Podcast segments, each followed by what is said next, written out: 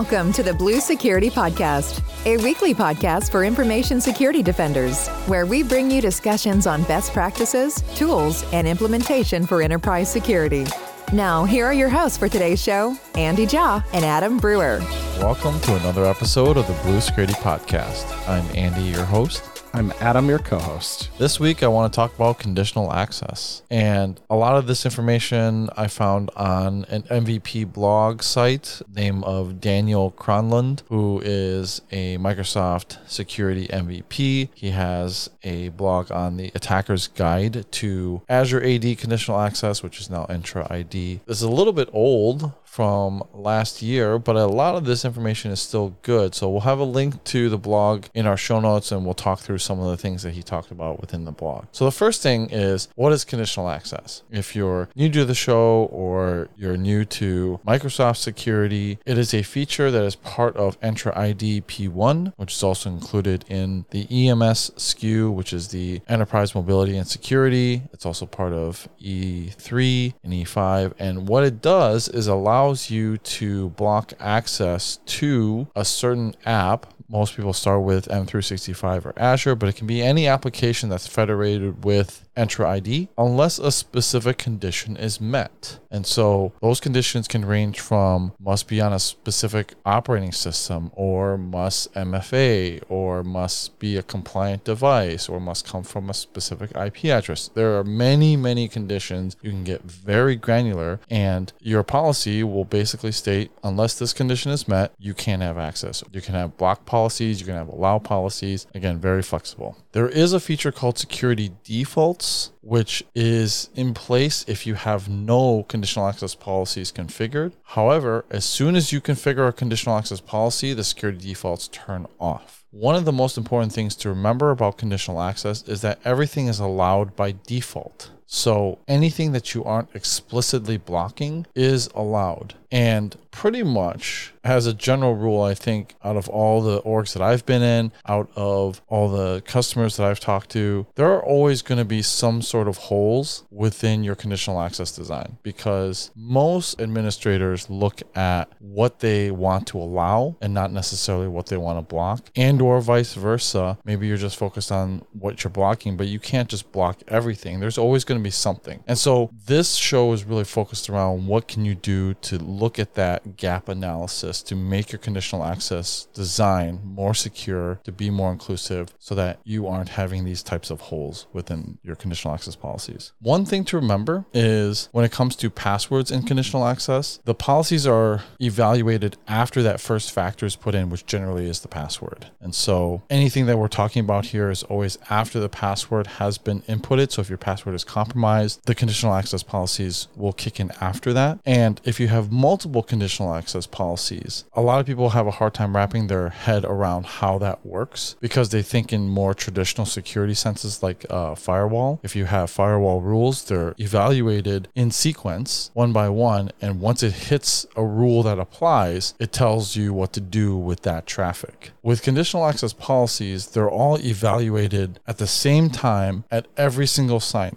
in. Any conditions that are met they get applied. So, for example, let's say I have a policy that needs to access Exchange Online, and I have one policy that says it requires MFA, and I have another policy that says it requires a compliant device. Both have to be met in order for me to get access to Exchange Online. Even though they're two separate policies, it doesn't say that the first one that hits is MFA, and if I MFA, I'm in. No, all of them have to be met. I have to be on a compliant device, even though it's a separate policy and I've met the other ones. So that is something that you need to understand is that they're always evaluated all at the same time. The only priority among policies is blocks. So if you have a block policy, even though let's say you have one that is met that allows you to have access access, the block policy will take precedent and you will get blocked from that sign in good explainer so far. It is a little different, and, and, especially because a lot of folks in security background or infrastructure, they come with a networking background. They expect it to work the same way, and it doesn't. So, Andy, you explained it well, but just to say it a different way, the policies are additive. And so, like Andy said, they're all evaluated, and all of the requirements from all of the policies that apply to that sign in are applied together. So, that's where you get the example Andy talked about where one policy had one requirement, one policy had another. If I match both of those, then I have to satisfy both requirements. So to use a mathematical term, it's the union of all the policies together. And essentially, it becomes more restrictive. The more policies you've created that can potentially hit, the more restrictions you create. And then if you think of it this way, most restrictive wins in the sense that, you know, block is even more restrictive than allow with these requirements. And so that's why it takes precedence. Essentially, you just keep layering more restrictions on until you get the most restrictive state because you're just applying all of the policies all of the time. So, one way to think about this, and we'll unpack this more as we go along, but what I often did was you would create almost inverse policies. So, you'd create the one policy and then you'd create its exact opposite to cover the opposite use case. So, I want to allow this scenario, but that's what a lot of what you do. And, and Andy touched on that is why folks get tripped up is they get focused on the allow but scenarios. So, I want to allow access, but you have to do MFA. I want to allow access, but you must use a compliant device. Those are still allows, but they just have requirements to go with them. But what you haven't created is the block for the inverse scenario. If you're not doing that, well, then the opposite probably is they don't want you in at all. So a lot of times, good practice with conditional access policies is thinking in terms of what's the allow but I want to create, and then what's the inverse that I want to not allow at all. And I create two policies that are almost, you know, that mirror image where they're opposite each other. Great advice there. I often will create one policy with maybe an exception for a security group, or let's say I have one policy for the masses and then another more restrictive policy for my admins. And so I may exempt them from the masses policy, but then create a separate policy specifically for them. So, same thing like you're saying, just a little bit different mm-hmm. from more of the exclusion part where I'm excluding people from a specific policy, but then I create another policy that includes them and excludes the one from the previous one. So an inverse in that sense too. So two really good pieces of advice for those who are admins in your practice for creating conditional access policies. Yeah, just look at every policy and then as you read through it, think about what is not going to trigger this policy and then make sure you have an answer for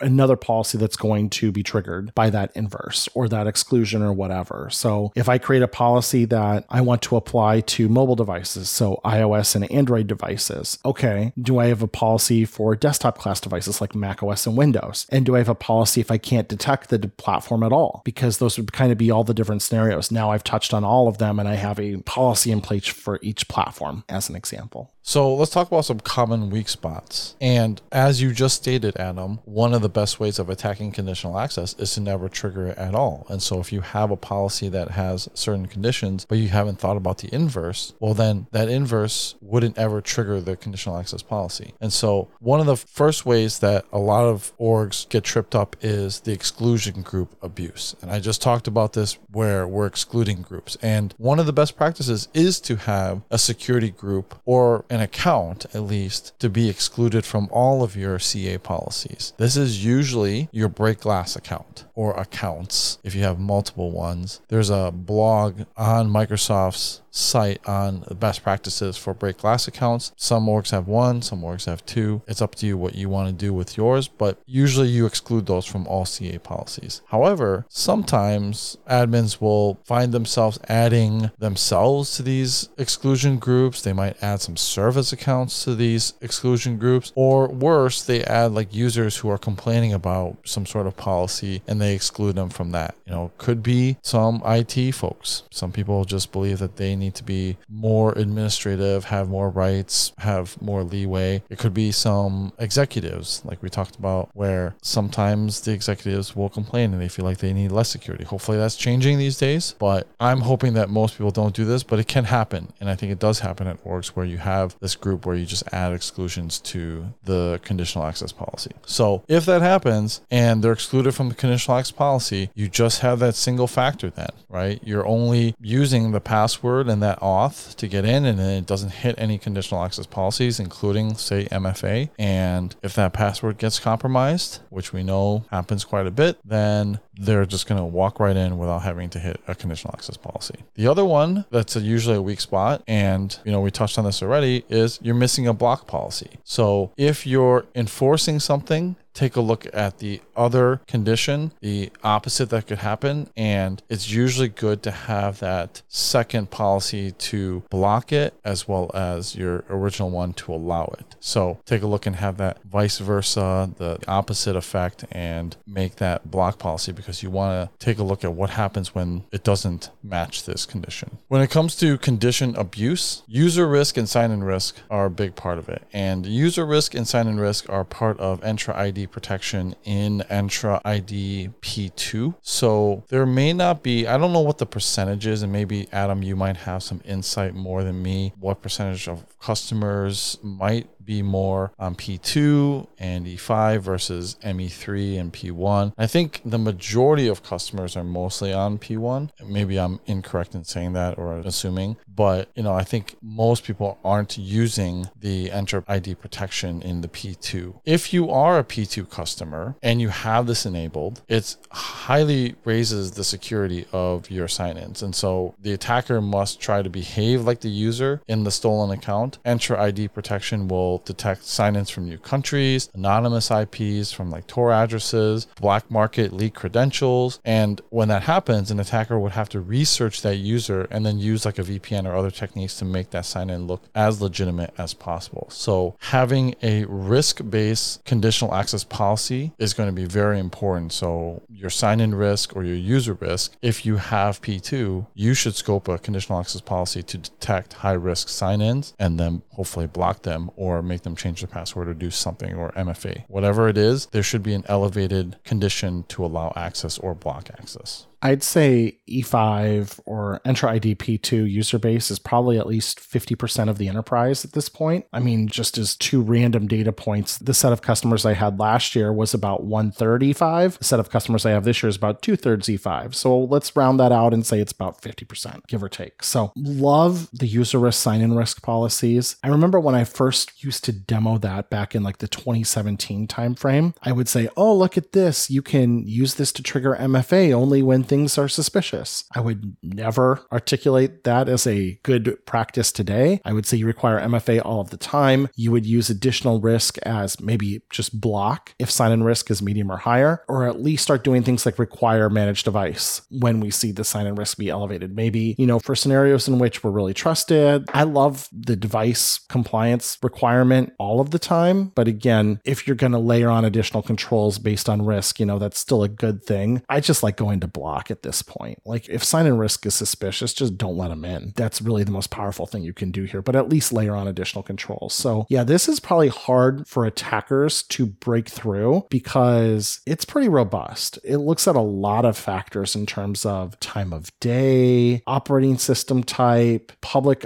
IP address, all those sorts of things. An attacker would have to do an enormous amount of research and then a fair amount of work, in all honesty, to behave just like you to the point where they wouldn't trigger this. So this is a really strong control you can use. Device platform is another condition that could be abused from an attacker standpoint. Device platform can be easy to spoof. According to Daniel here, it's a client application user agent string. And so the policy includes platform conditions which require say like windows ios android mac whatever platform it is you can change your user agent string to anything else. So it's just a text string and conditional access interprets it to look for the operating system. Like adam said in the beginning it's a really good idea that if you say have a mobile device policy and you're allowing something for ios and android the inverse should be that you have another policy for windows for mac for linux and then if it doesn't detect anything at all have a block policy or whatever policy that you need to. So even though I think in the wild, spoofing device platform is probably pretty rare, it's not hard to do. And it's just better that you have conditional access policies that just cover your bases. It's so easy and consumes such little time. You'd be a fool not to at least try this if you're an attacker to break in. And it, combined with how people often think about creating policies where they get hung up on the allow but scenarios I've talked about before. Like, well, if you're on, you know, an iPhone, iPhone, I want to allow you as long as you're on a managed device. Okay. And if that's your only policy, then if I say, again, uh, you know, I'm signing in from a Linux machine, we say, well, I don't have a policy for you. So come on in. Single factor auth is all you need. I mean, that's pretty easy to bypass. So you got to make sure you're really buttoned up on this. If you are looking for the device platform at all, it might be best practice today not to do this. And then you just cover all your bases automatically. But when you start creating conditions that differentiate based on platform, now you have more work to do because you have to cover all of the scenarios in play. Now, what's interesting about this, and this bubbled up years ago, is Apple had an issue with iPads to where they would get served like the mobile version of a website because they say, hey, I'm mobile Safari. And a website would say, oh, okay, you want this dumbed down version for smartphones that is very limited functionality. I'd be like, I'm on a 13 inch iPad Pro. I can handle the full website, but they would serve them like the baby one and make it hard to get the full thing. So years ago now, I mean, this probably was six, seven years ago, iPads report the exact same user agent as does a Mac OS device for Safari by design. And that was to ensure they were getting desktop class web pages fed to them. Well, guess what? This broke conditional access policies for people because it looks at the same thing. It looks at the user agent string. And so these iPads would show up and say, Hey, I'm a Mac. Let me in. And a lot of cases, you know, people didn't have a conditional access policy for the Mac set up, or they had one that maybe blocked because they didn't have Macs in their environment, but they had iPads. And there were unintended consequences of this change by Apple. Now, I think it was a smart change by Apple, but it proves the point here really well that even to this day, if you have iPads you want to allow, when somebody's using Safari, they will trigger a Mac OS policy and not actually an iPad OS policy because of how the Safari user agent is reported on iPad. So that's why this is a very simple control to bypass. I mean, Apple did it, and anyone can change the user agent to anything they want to be. So just keep this in mind here. This is um, not a strong control, but it's, you know, for your users who are not trying to be malicious, if you want to steer them to the right experience, it's fine. Just don't rely on this for security in and of itself. I didn't know that about the Safari. That's really good insight for anyone who's in device management and conditional access policies. Yep, that's all documented, but it's just, it proves the point, right? It's a really good example of it in the real world where nobody was acting maliciously. And you understand why Apple did it because it, it got really frustrating on iPads. It's like, I've got, again, like a 13 inch screen on my iPad Pro, and you're serving me this site for smartphones. And in general, I think we've kind of walked away from that. Now we have like sites that just reflow the layout. But if you remember back in, you know, the mid 2010s, you used to get served like an entirely different web page and it didn't have all the functionality of the full featured one. And it was frustrating. Locations is another condition abuse. Really easy to bypass. Location conditions are based on IP addresses. These are the named locations that you have in Entra ID, and they can be set to certain IP ranges or certain countries. I think our very first show, we talked about geofencing and IP Mm-hmm. addresses and why that's a bad idea because you can easily bypass these using a VPN today. So there's really no use in adding any type of location condition blocking certain countries, in my opinion, and also allowing certain IP addresses or blocking certain IP addresses. I mean, it's really not going to do a whole lot because you can just spoof all those policies that allow corp public IP or named locations. I think that gets a little bit tricky because if an attacker has a foothold in your internal network, then they will be able to bypass that conditional access policy. And since most attacks these days originate from on prem, it's fairly likely that they will do this. I really, really dislike when orgs use an exception or some sort of bypass and just allow things to happen on corp IP versus more zero trust. And I mentioned this to a customer who, like I said in our last show, where they fully admitted that they had understood that this wasn't zero trust. I'm like, you are allowing your corp IP to just be bypassed with all your security policies. What happens when your network gets compromised? Which is very likely that it will happen. Then the attackers have full reign. They have zero security policies to get through. Even if it's MFA, like you should not bypass MFA on your corporate network. There are better ways to implement it. We've talked about it many times on this show. Like Microsoft has ways to implement better MFA policies where MFA tokens are sent because of of, say, Windows Hello for Business or something else, where it's not a burden on the user and you're still getting the signal and using the conditional access policy. So I would highly recommend not using location. I get why some people do it on network based security, but this is really easy to bypass and abuse.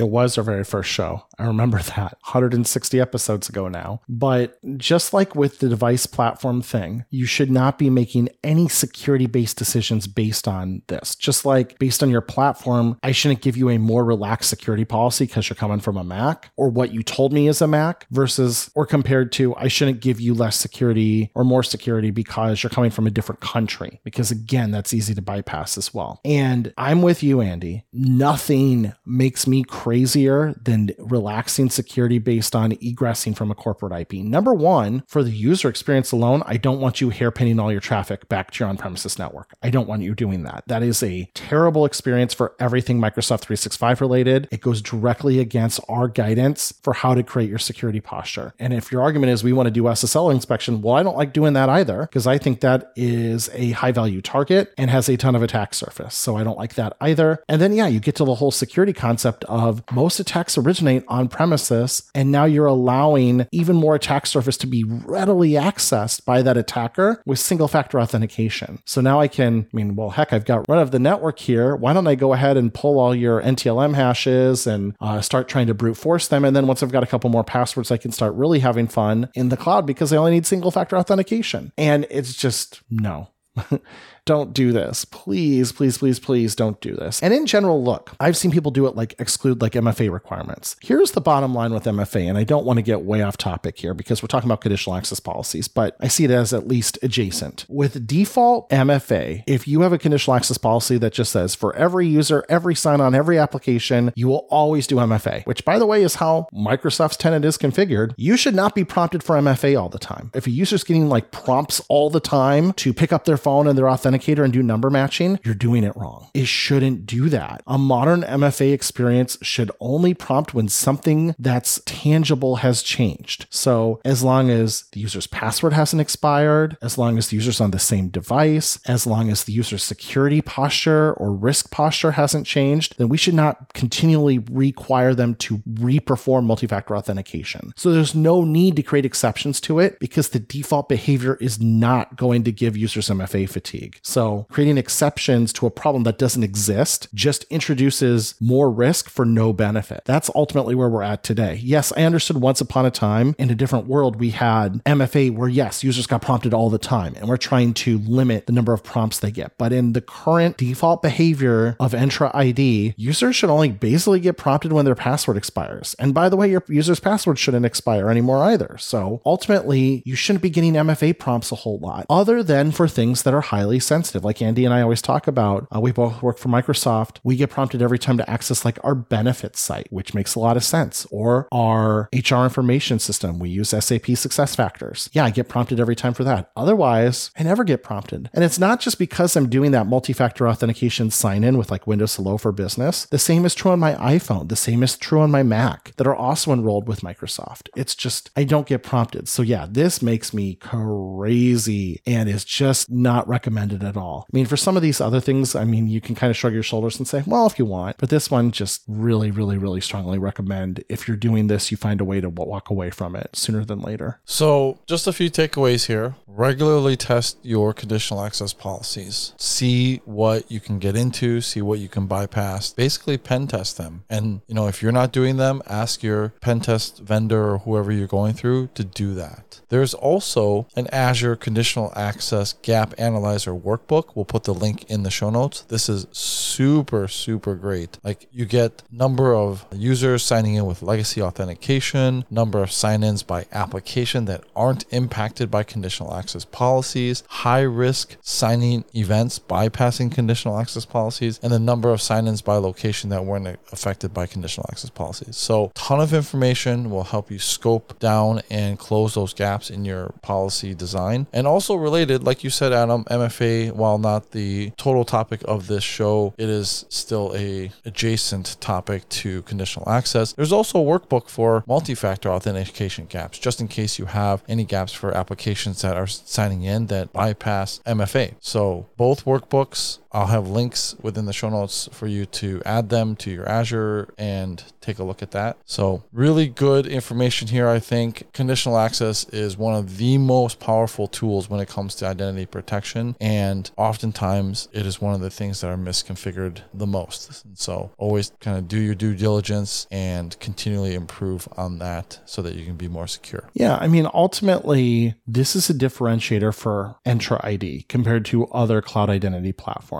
The capabilities within conditional access are incredibly powerful and let you create workflows that simply aren't possible in other cloud identity providers. So, as an example, a great state you can get to is to where I have to have a device that is managed and is compliant with my company's policy, is enrolled in my enterprise endpoint protection platform, and that the EDR or EPP solution is reporting that my device is not currently under attack. Its threat level is low or none. If that threat level increases, if the device's compliance posture becomes out of compliance with my policies, my access can be cut off immediately to anything backed by my cloud identity platform. That's really powerful. And that's basically not easily possible with some of the other vendors. So you can do really cool stuff here. It's one of those many examples of where you can pull out the old Spider Man quote with great power comes great responsibility. And there is great power to conditional access, which means there's great responsibility to ensure that it is properly configured. And if you can do that, you're going to have really great, meaningful, enhanced security through your identity platform, which, you know, a popular phrase a couple of years ago was identity is the new control plane, identity is the new security parameter. Well, maybe not the new security parameter, but perhaps still the most critical security parameter. Just making sure, Adam, you have seen Spider Man, right? Yes.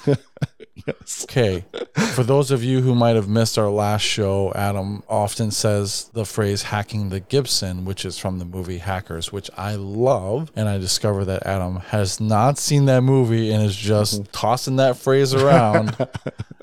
so I'm just making sure Yes. this other quote here you have seen Spider Man. Yes. Yes. Peter Parker's right. uncle dropped that line. Well, that's our show for this week. Thanks for watching and listening. As always, our contact information will be in the show notes along with the links for the topics that we talked about tonight. If you have any questions or comments, please email us. Thanks. We'll talk to you guys next week.